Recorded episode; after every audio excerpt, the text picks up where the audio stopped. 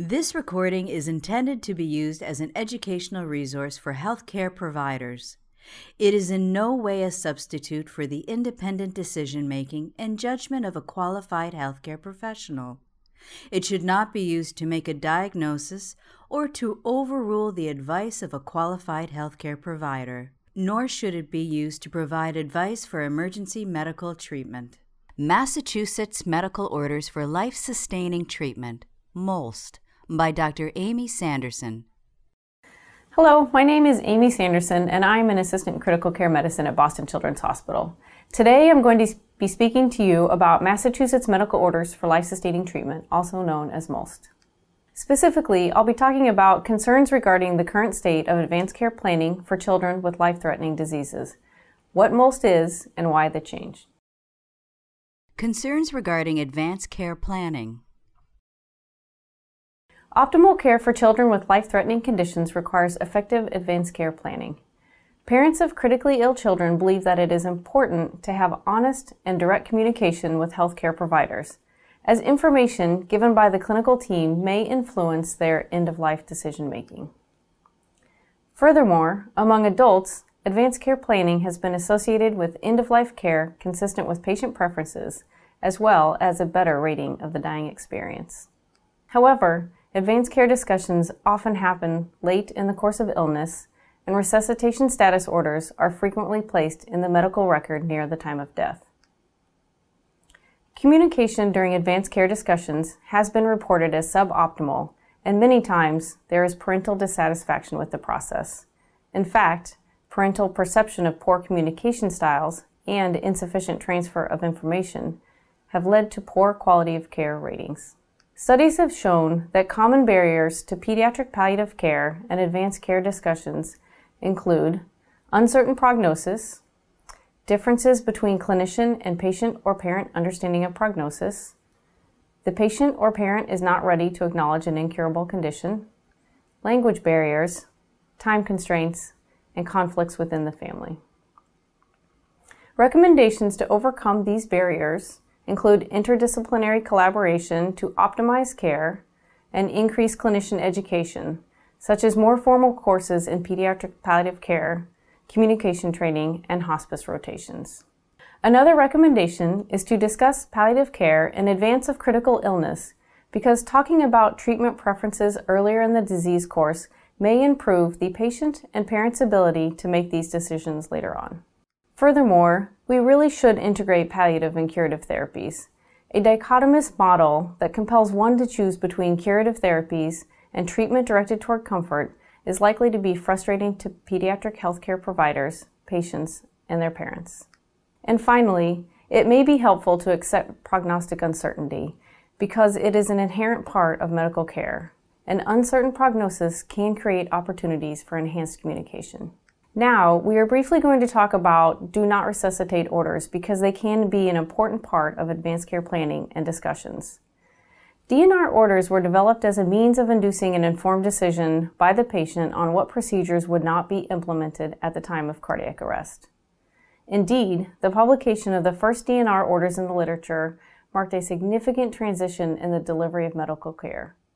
Rather than initiating a therapeutic intervention, this was the first order prohibiting a specific medical therapy. The DNR order alone is insufficient for optimal advanced care planning. Why is that? Most patients and families need time to deal with the reality of approaching death. It is not recommended to use DNR orders to introduce dying. Furthermore, if clinicians discuss resuscitation status before understanding the patient or parent's overall goals of care, then the DNR discussion becomes a substitute for talking about overall goals of care. The problem with this is that confusion may arise if treatment preferences are not known, but rather inferred from a DNR order. Clinicians may incorrectly assume that a patient who agrees to a DNR order would also prefer to forego other medical therapies. Although patients who decline CPR may choose to decline other medical interventions, the DNR order is not intended to limit any therapies other than those that attempt to reverse a cardiopulmonary arrest. However, studies have shown that there is substantial variability in the interpretation of a DNR order. In theory, many clinicians believe that a DNR order should guide therapeutic decisions only during a cardiopulmonary arrest, yet, in reality, care may change beyond resuscitative interventions. These challenges surrounding treatment preferences for patients with advanced illness led to the development of the MOLST form. Introduction to the MOLST form. The Commonwealth of Massachusetts recognized that there was a need to standardize the way in which patient preferences are communicated. Specifically, MOLST is a medical order form that converts a patient treatment preferences into medical orders. Why is MOLST important to our patients? Because MOLST is honored across all treatment settings, and because understanding treatment preferences is especially important for patients who have progressive life limiting illnesses. Why change to the MOLST?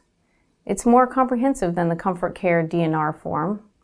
It includes other life sustaining treatment options in addition to resuscitation. There is less risk for misinterpretation of a patient's wishes, and it is a standardized medical order that crosses the continuum of care. MOLST forms are not the same as advance directives. Why not? Well, because advance directives are legal, not medical documents. Remember, MOLST is an active medical order. Also, advance directives go into effect only after a patient is incapable of making his or her own medical decisions. Treatment preferences that are documented on a MOLST form are made by a person who is still capable of making medical decisions. MOLST forms are not the same as living wills either. Living wills are written documentation of a person's preferences. They are used to guide surrogates and clinicians if a person loses capacity to make medical decisions.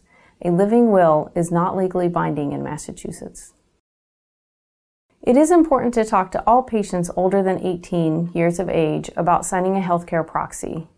Before talking about MOLST, it is important to determine if a patient may be suitable for a MOLST form based on his or her current medical condition. One should consider patients with advancing illness due to a serious medical condition, patients who have a DNR order, and patients who have a pre-existing MOLST form but current treatment preferences are not accurately reflected. So when introducing the option of MOLST, engage in discussions with the patient, the patient representative, and other loved ones about the patient's condition, prognosis, values, and goals of care. Clinicians should explore expectations and hopes for treatment, especially what would be acceptable and unacceptable outcomes of treatment. Clarify that MOLST is a voluntary way to document and communicate preferences about life sustaining treatments. Using the MOLST form. Now we're going to talk about some of the specifics of filling out a MOLST form. On page 1, fill in sections A, B, and C to reflect treatment preferences. Then instruct the patient or patient representative to fill in section D completely.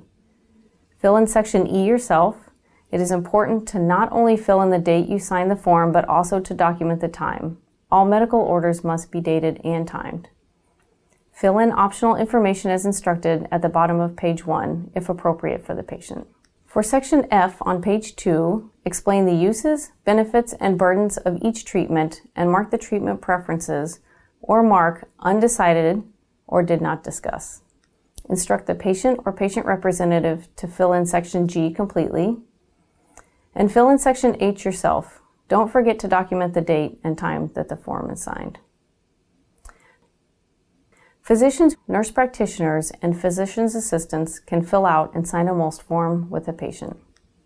Once again, patients who might be suitable for MOLST include those of any age with advanced illness, including but not limited to life threatening illnesses, chronic progressive diseases, medical frailty, and any patient suitable for considering DNR orders.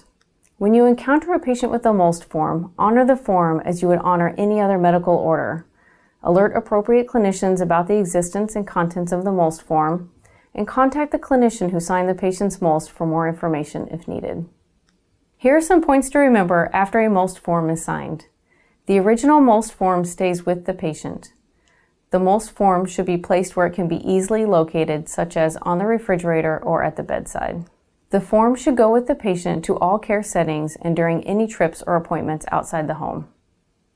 Family and caregivers should be informed about the MOLST form, its contents, and where to find it.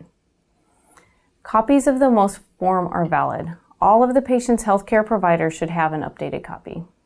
MOLST forms should be updated anytime there is a significant change in the patient's health status, level of care, goals of care, or treatment preferences, and patients can ask to change or void their MOLST form at any time. Any change to the MOLST form requires the form to be voided and a new form filled out. To void a MOLST form, write void across pages 1 and 2 of the form.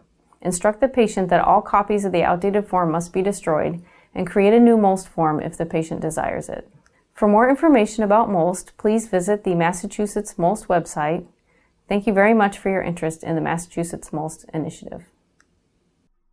This recording is a production of Open Pediatrics, a free and open access resource for pediatric clinicians worldwide.